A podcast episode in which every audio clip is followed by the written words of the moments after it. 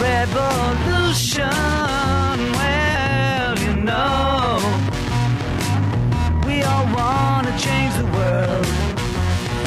Welcome to Food Freedom Radio, grounded on the idea that what's good for water is good for humans, and we need a food system which respects water. And on today's show, we're going to be talking about an event happening on Monday, December 11th.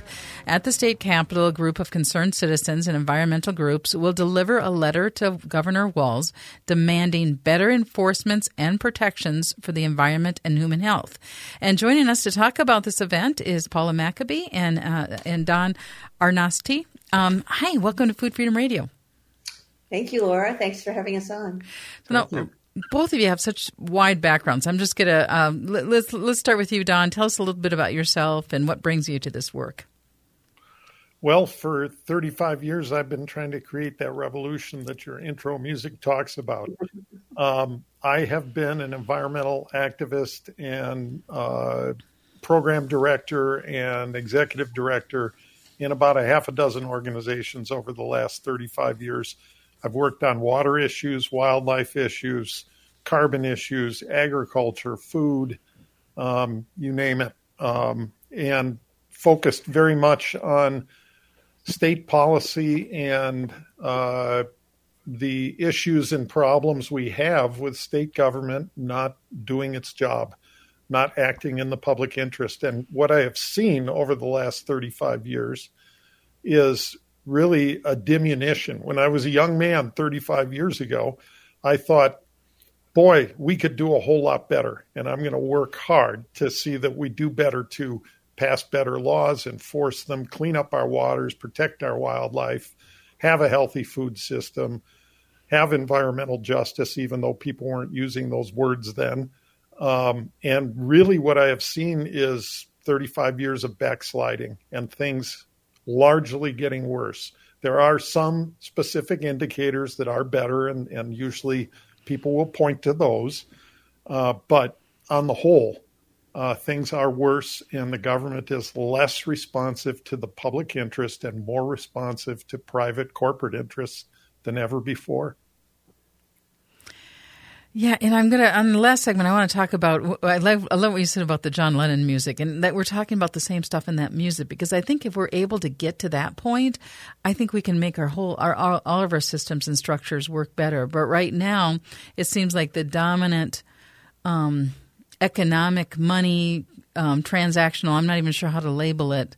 Um, um, ecosystems and stories and narratives are what's ruling our Absolutely. System. And, Absolutely. And I think, uh, pardon me, Paul, I just want to finish with one thing. Um, I think there was a major shift in our culture uh, in, in and around 1980. We, we had the 60s where it was an era of silent spring and people waking up that there was a lot of problems to the boom, boom, go, go economy that we had. And during the 1970s, we passed a lot of laws and we created a lot of agencies – to deal with pollution and and social problems. And I think at the time people thought we pass a law and we create an agency, problem solved.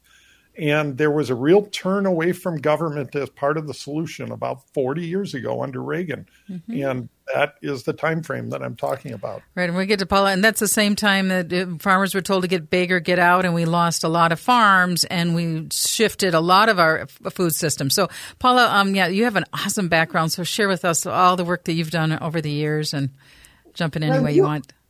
Thank you so much, Laura and Don. You gave a lot of cues because um, my first work for the environment was when I was still at Yale Law School, and I took off a year and worked as an intern uh, with Chuck Dayton, who is one of the signatories to this letter. Um, he's still on the right side issues. And at the time, I analyzed the Environmental Rights Act and the Environmental Policy Act that were just enacted in Minnesota. And I thought this was hope. This was something that was going to really provide larger scrutiny of alternatives, safer alternatives, mitigation. And looking at it now, um, I graduated in 1981. So, so I've been doing this kind of work for 42 years I think Donna's right that there was a change that happened and it's taken some time to realize it. But if you remember, and for those of you on this show who are listening to the show who are young and don't remember anything about Ronald Reagan or David Stockman, their idea was that they were going to make government so small you could drown it in a bathtub. And what we've seen is that the regulatory part of government, which was supposed to be um, on the side of people and the environment, or at least a neutral arbiter, has become often the handholder for corporations, multinationals, not even local industry, and to make their lives easier. Now, what I've done, I come to the environmental work. I've actually been working in in energy pipelines, um, wind turbines, repowering coal plants, um, moving a pipeline for an organic farm, and making some policy. That's part of my work has been the past 30 years. Before that, I was much more focused on social and racial um, justice and protecting women from violence and um, gay rights and human rights, and came into the idea of environment with a realization about it had gotten bad enough that effects of pollution were actually cutting lives short, whether it was with cancer, um, which was in my family, um, and realizing that the decisions we make would affect the next generation of our kids, their intellectual capacities, their behavioral capacities, and their health. And I've been the advocacy director and counsel for Water Legacy now for 14 years. And I think when we first looked at the issue of copper nickel mining, we thought the science and the law, this stuff is it's just inconsistent with the science, it's inconsistent with the law. This will be over in just a couple of years, and they'll say no, and we'll walk away and go on with our lives.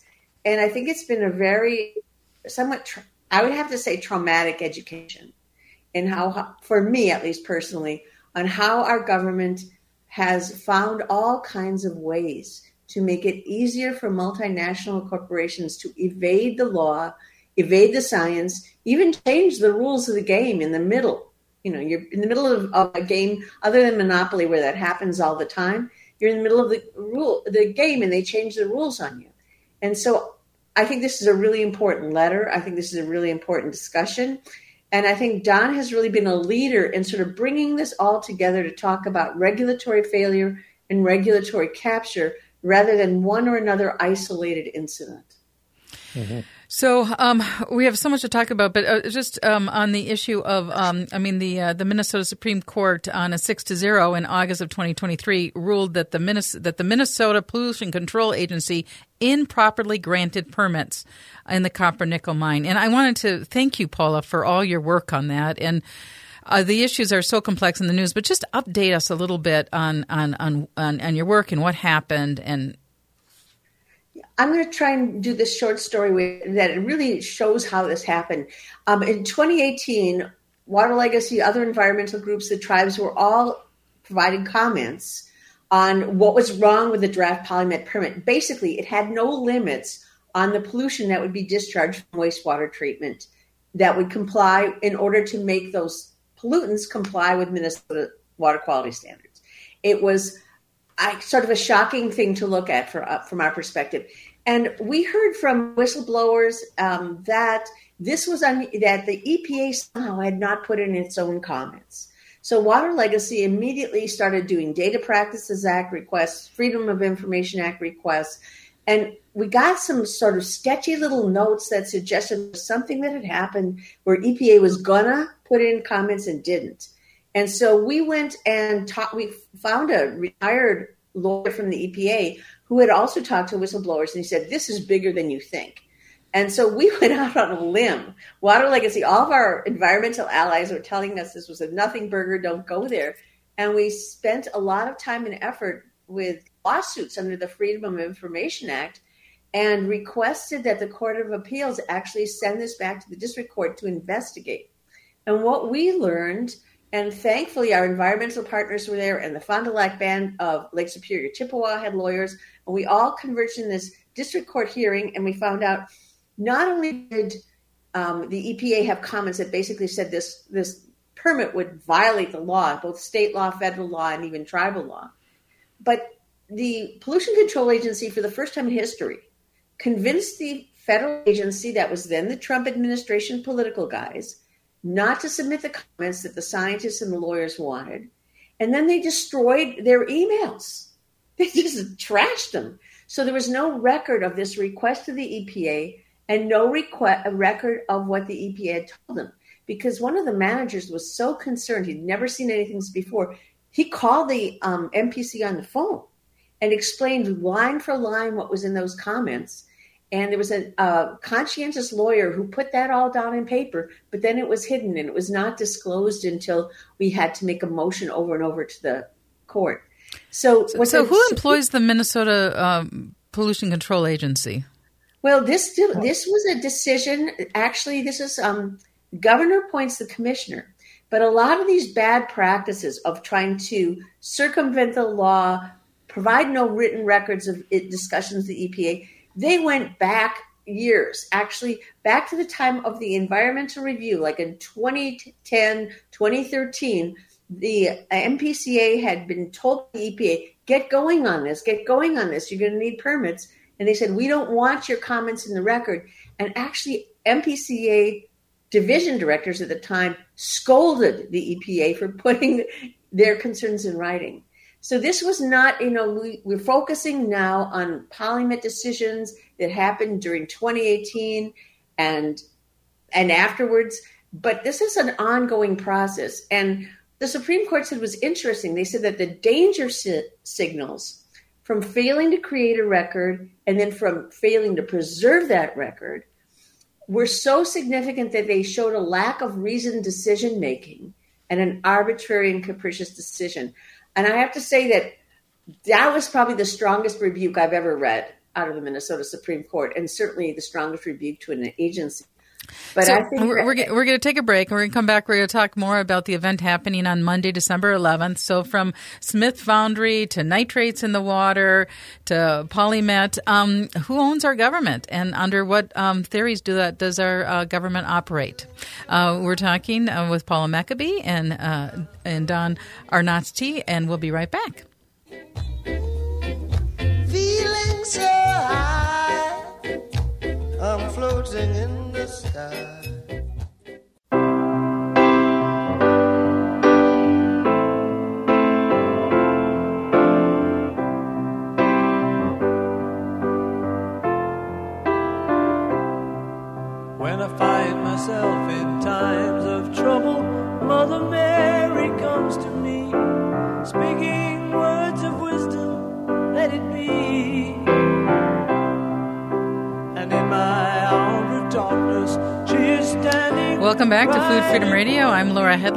Food Freedom Radio is grounded on the idea that what's good for water is good for humans. Um, we need a food system which respects water.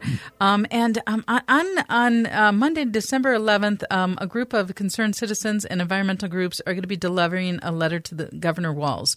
And with us to talk about that letter is Paula Maccabee and um, Don Arnosti. Um, and welcome back to Food Freedom Radio. So let's talk a little bit about the letter and what's happening on Monday. Uh, Paula, you want to go first? Well, sure. I think we want to say, first of all, that this letter did not originate with any of the environmental groups that are established. It was a citizen grassroots action to look at all the instances in the press, everything from the Smith Foundry to the nitrate in the water that is creating risks for our infants, to Polymet, to DNR failure to deal with timber in a responsible way. And they said, we've got to put this all together. And then many of us joined in um, because this is, and I think Don was one of the first people to talk about this as an organized issue. It's not just one permit or one example or one agency, it's a concerted failure of our state to be protecting health and protecting nature, even when the departments were formed for that specific purpose. And this is a chance for us to give the governor a letter and say, listen, you're talking a lot to special interests. Just meet with ordinary citizens and listen to our concerns. Just sit down with us. And Don, do you want to say anything else? Yes, and I would say beyond sitting down with us, then instruct your agencies to fulfill their missions. Tell them that their number one job is to execute their missions in the public interest not to report to him. I have had commissioners tell me I work for the governor. And it like they have a single boss. And it's like, huh, that's interesting. You're the DNR commissioner. I thought there's a whole mission there. I thought you're responsible to six million of us. But nope, she works for the governor. That's it. So this is an attempt to meet with the governor and say, well, tell your employee to read her mission and start fulfilling it. and so give us uh, details on time and place and if you want people to join you and um, that well, we're going to be meeting. Um, Don is out of town, so I'm talking about this. Yeah, unfortunately, he's not going to be able to be there to join us. But we're going to be meeting inside the Capitol doors shortly before noon on Monday, and then we're going to walk over to the governor's office. And I think I, what's really important is that um, many citizens have told me over the past several years that they've tried to set up a meeting with the governor to talk about nature, to talk about health, to talk about these failures of regulation. And this, the door simply was not open to them. And I think so. Um, I think Don was saying what we want out of it eventually is sort of a recognition that the governor and all the legislators and all the agency staff work for the citizens of Minnesota, the residents of Minnesota, the voters in Minnesota, and they work to protect Minnesota's natural legacy of clean air and clean water and clean land and usable resources forever, not for the short term, for a company's quarterly profits. And I think the it, part of this effort is really to shift the balance back to where it should be, where the people come first and the profits come second. Yeah, I'm going to go into some of these specific issues and probably get back to mining because that's big. But let's talk a little bit about Smith Foundry. I don't know if either one of you can talk about that in general, but I'm I'm uh, actually more acquainted with the water gremlin situation, which I think is similar to Smith Foundry, but I'm mm-hmm. not as well acquainted with the particulars of Smith Foundry. Uh, but Water Gremlin is uh, a Minnesota business that makes uh, battery terminals that most of us never see, and fishing sinkers, which many of us buy. Okay, so they, they make little lead products, and their uh, factory is near White Bear Lake. And for about a decade, they were emitting uh, excess levels of lead and trichloroethylene to the environment. This was being reported at times. It was being ignored by the Pollution Control Agency. That's a densely populated area. And of course, there's a lot of natural resources and water and everything in that area as well. And for 10 years, nothing was done about it until basically a local citizens group finally rattled the cage hard enough, got enough public attention that it really embarrassed the agency into taking effective regulatory action. And they fined them and got after them. And, and now the company is is uh, looking like uh, they're uh, stopping making some of those uh, polluting products. Well, um, Smith Foundry, um, the, um, uh, the uh, so the uh, EPA found violations at the foundry from 2018 to 2023. Uh, federal yep. findings um, said that they uh, emitted uh, nearly twice the amount of air pollution allowed by the state of Minnesota, and yet the state Minnesota Top Pollution air, um, Authority was quoted in the Star Tribune as saying, um, you know, we're not sure about that. So. Um, uh, so then, uh, and and part of me wants to be understanding that you know life is really complex for us all right now, and I don't want. I, I think these people are probably really really hardworking, but at the same time, I think there might be some underpinnings, and that's what I think we're trying to unearth here. So, uh, Paula, what would you say about that? I think Laura, what this case points out, and this is not the first one, is that what you find depends on what you look for. And so, in, in it, this whole dispute is about EPA did monitoring and then did calculations. And one of the challenges that I think we see a lot in the work of our agencies is you don't get the right answer if you use certain answers you're not looking for. For example, the Minnesota Department of Health in in 2008 to 2011, they did a great job. They actually found out what are the um, mercury levels in newborn infants in the Lake Superior region. And what they found out is Minnesota, one out of 10 infants in that Lake Superior region were born with unsafe levels of mercury.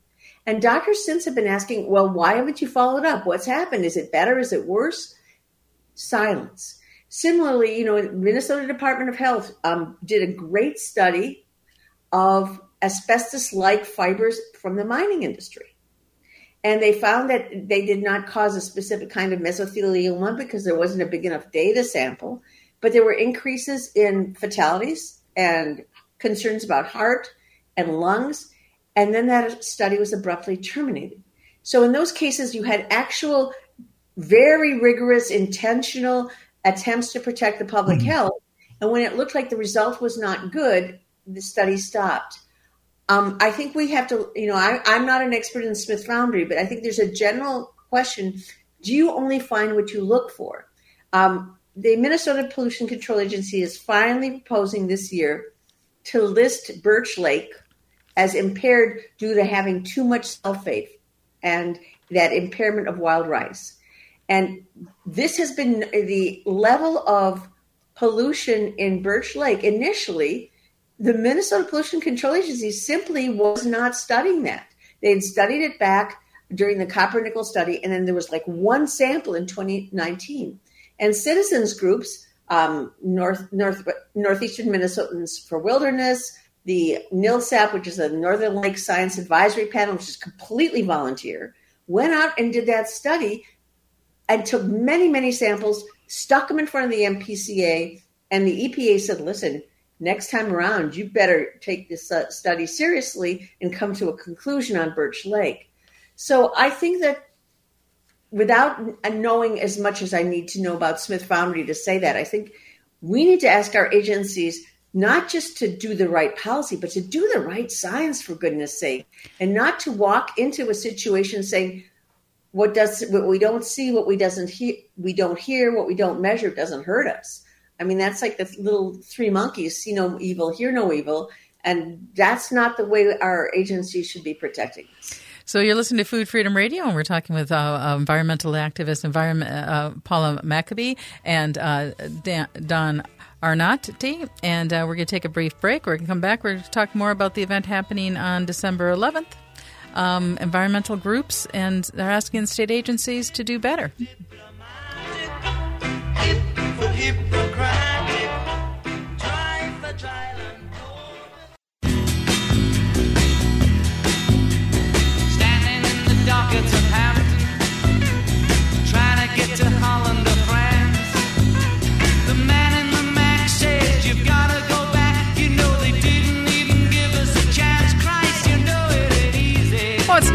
Easy to, to want clean water and, and to, it, it can be very hard, can it all? Welcome back to Food Freedom Radio. This is Laura Hedlund. We're talking with Paul Maccabee and, and, and Don Arnosti. Um, and we're talking about um, several environmental groups are um, going to give a letter to Governor Walz um, um, and uh, state agencies um, and charging that there's regulatory failures. And let's again just start with some of the quick overviews of, of some of the regulatory failures that we've seen. There was some around around PolyMet, the Smith Foundry, the Gremlin water fountain. But what other what other issues were there? Well, I I think uh, in the area of agriculture, um, we've had just decades of agencies looking away and pointing fingers in other directions. I, I was on a call this morning, and I have to get on a call right after this that relates very directly to these issues. So we have enough data to know that the waters in our southern and western Minnesota are primarily polluted as a result of agricultural drainage and runoff. We know that. We, we have all the data we need for that. Yet, when we talk to the agencies, local and state, that are responsible for uh, what are called TMDLs and WRAPS and One Watershed, One Plan, these are various acronyms and names for plans to analyze where the pollution is coming from and reduce it to the level at which the water's deemed clean uh, or only moderately polluted, that it stays under the limits that are established. We have the same people who are responsible for preparing these plans that are approving expanded drainage, which moves in the opposite direction. And just yesterday, I was on a call with the head of the Board of Water and Soil Resources, John Jaschke, who's a good man, who's who's implementing his agency the way it was designed, which is to be controlled by rural agricultural interests and to not do anything that his board doesn't let him do. And I asked him, do you see any obligation whatsoever to point out when the you have two contradictory missions? You have a mission to develop plans to clean up the water, and then you have a board that tells you to stay out of the way while agricultural interests continue to expand drainage, runoff, and pollution. And and I said, do you have any mission to point that out to people? and tell them that we will not get to clean water with the way we have built your agency. And no, he's, he said, I only report what I'm told to tell. And, and so we are in a situation where the people of Minnesota have taxed themselves under, you know, the three eighths of 1% uh, sales tax, of which we're putting hundreds of millions of dollars a year over 25 years with a promise that this will result in clean water. And I am here to tell people we are being ripped off because that money is going into a system that is producing a lot of science and plans. And then those science and plans are being ignored by the exact same agencies that develop them. The uh, I mentioned in the break, Laura, that I was part of the Izaak Walton League uh, for five years. I was the state director and working with a chapter down in Mower County that had a tremendous citizen science program going for two summers where they took over 500 samples and they ran E. coli tests, which is a pollutant you don't want in the water. It's it's obviously makes people sick. And it comes from waste, human waste, animal waste, etc. And over 70% of the samples that they took over two summers exceeded health limits the DNA, the DNA sampling that was done indicated that we had hog, cattle, and human waste that made up that, which really indicates you have an agricultural problem and you have, in this case, a septic problem. Uh, because the the only uh, municipal sewage plant there was being you know closely tracked. They weren't the source of the problem. Well, what has been done? there's a 10 year program of the county to try to beg the people who have straight pipe discharges to ditches and rivers to stop discharging their septic waste right into the river. There's nothing being done beyond voluntary education having to do with feedlots. And basically, what we're talking about is a failure of the Department of Health, the DNR, the MPCA, the local county, county health authorities, the county board, they're all looking the other way. When this river, the Cedar River, which was promoted as a recreational river, and they promote it and they have businesses there to get you out in tubes and inner tubes and canoes to swim and and uh, enjoy yourself in the river. The the citizen science that the Izaak Walton League found was the safest place for a parent to send their kids to go play in that river was immediately below the sewage outfall from Austin, Minnesota. Why was that? Because the water coming out of the sewage plant was cleaned up to safe standards and it diluted the pollution in the river for a mile or so to safe standards. But everywhere else in the river is unsafe. And we've just got dozens of uh, government officials looking the other way.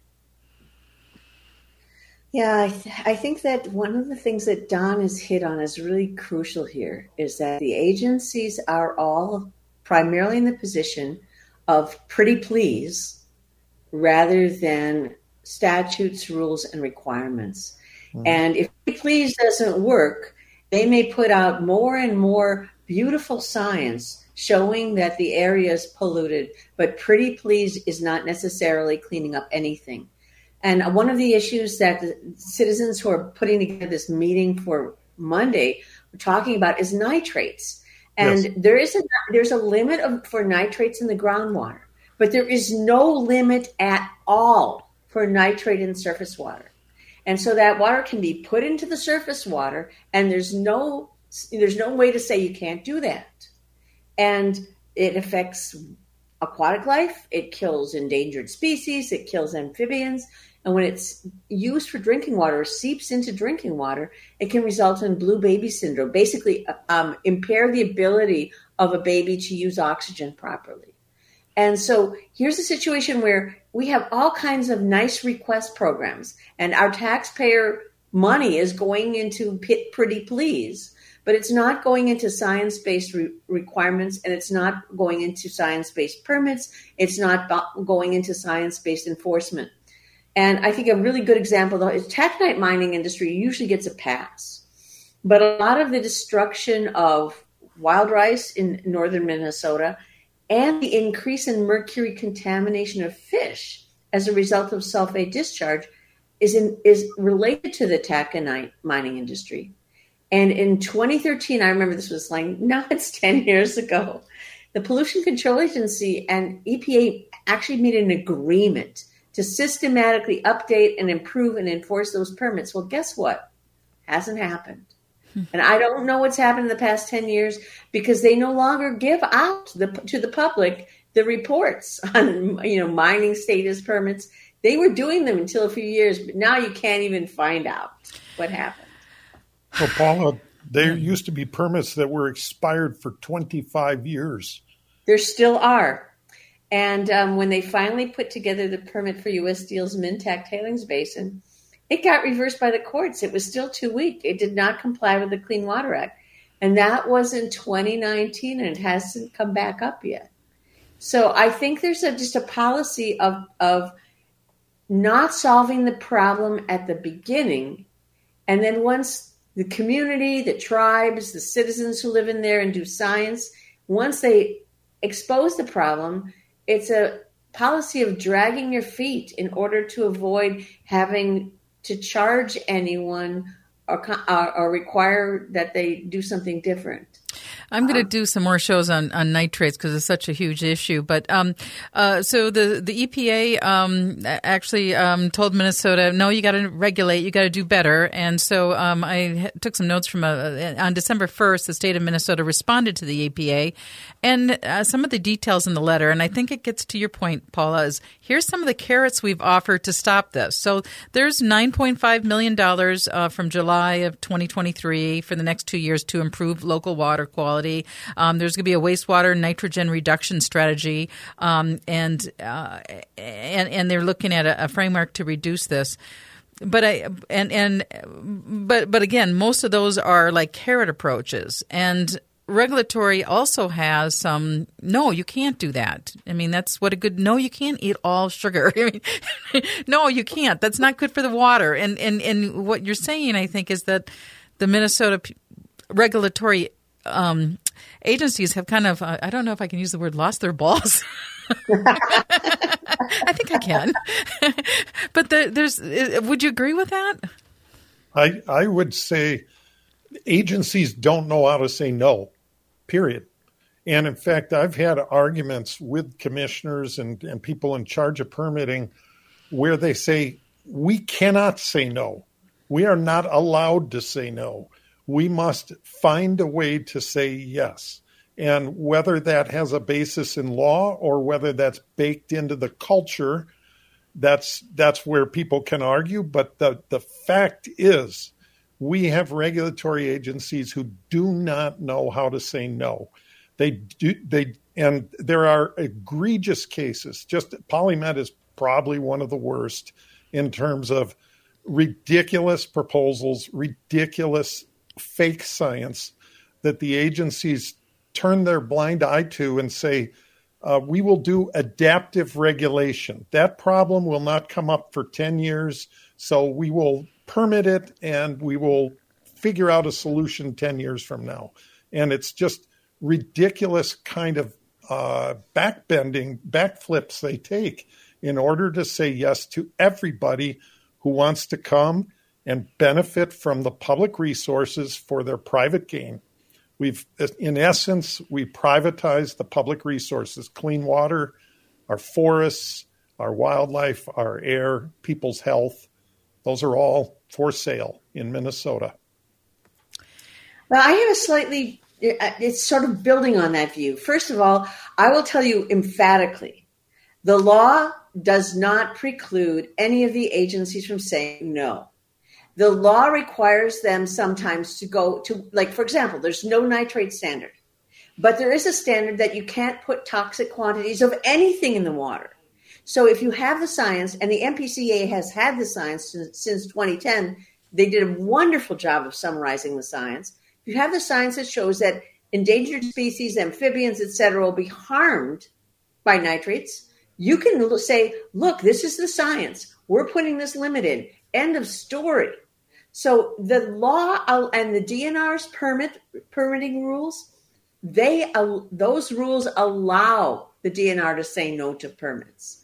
And they allow the DNR instead of just having a quiet behind the scenes 5-year plan when everything changes, they certainly allow the DNR to require a permit amendment, a new permit. The laws allow the regulatory agencies to protect us. But I think what Don is getting at, and I'm not going to use the uh, the male organ as a, a, metaphor because women are plenty strong we can too. Talk about backbone, lack back, of backbone, back, back, lack of backbone, lack of guts, and the laws require. We're going to take we're going to take a break. We'll come back for our last segment, and I want to make sure we get into uh, also mention the elimination of the MPC board and. M- M- MPCA board. Um, and yes. and then what's our hope? I mean, where do we take this conversation? Because um, I, I, think there's a lot of people in government that really are putting their heart and they're putting their best out there, and it's a complicated world. How do we all come together there on the table under the shared vision of clean water? And we know there's a lot of people that would get very activated if you say, I can't throw that waste there, I can't do anything. There's money issues, it gets complicated fast. But how do we how do we um, honor our ancestors and, and protect our descendants um, by knowing that clean water is, is, is life and, and, and, and, and having that? So we'll be right back. You're listening to Food Freedom Radio on AM 950.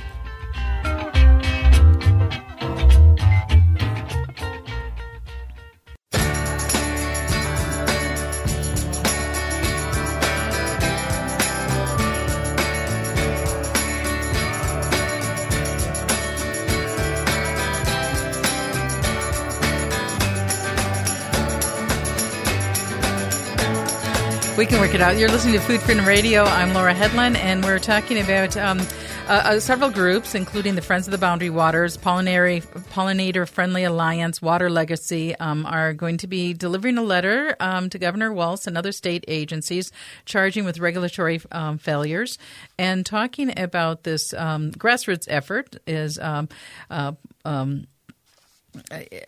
and I'm gonna I'm having so much my brain I want to get in right now. but Paula and Don, um, let's try to wrap this up because I know we have so few minutes, and these, these, are such complicated issues, and I'd really love to bring light to uh, t- to um, to these. Well, I'm going to uh, let you go first. Don, go. Okay, I'll very quickly. I'll trace a sad pattern of loss of public oversight over the PCA. The PCA was founded about 50 years ago, where the a citizen board, an appointment appointed citizens were the agency, and the staff worked for them. About 30 years ago, the commissioner became the chair of the citizens board, which sort of mixed the message about who was in charge, right?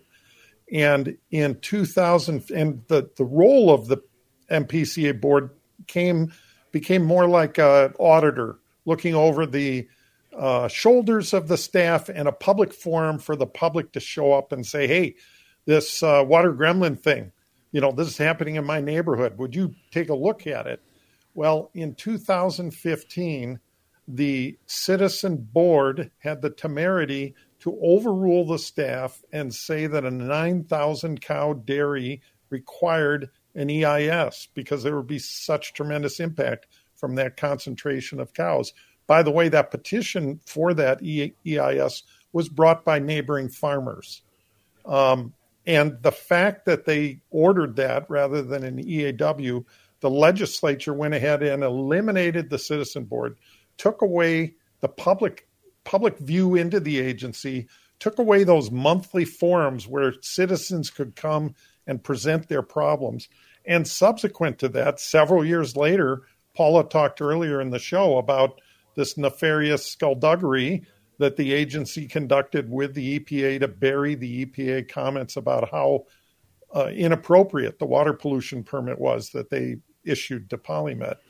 What I think needs to be turned around is people's engagement and recognize that unless they step up and demand that legislators act in the public interest, legislators pressure the governor and agencies to act in the public interest, and that the governor himself hears from that, that your agencies are there to fulfill their missions and act in the public interest. What we need to do collectively, and Laura, thank you for doing that with this program, is raising people's awareness, helping them understand that this is a pattern that is not only here in Minnesota, frankly, it's nationwide. Globally. This is a nationwide pattern where our government has been taken over by the entities that they should be there to regulate and moderate so that the public interest is brought forward. And I think the hope in all of this is I think we might have hit rock bottom because these issues are popping out. And I always like to say, when you flip on the lights, the cockroaches scurry for the corners. and a, free, a free press is the light.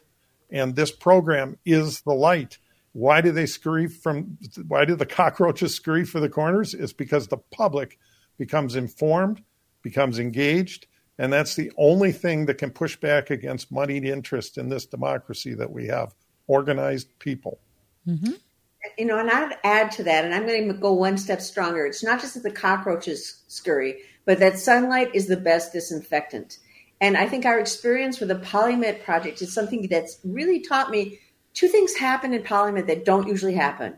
One, we have an independent court system, and the courts applied the law and the science. And we have to be grateful for that. And that in the federal level, um, that ended up with a federal court and the Army Corps of Engineers following the law and the science. And the other thing is that possibly because of uh, there has been a real spate reporting, like all the in- incidents that this um, grassroots pollinators group came up with, many of them were reported in the press.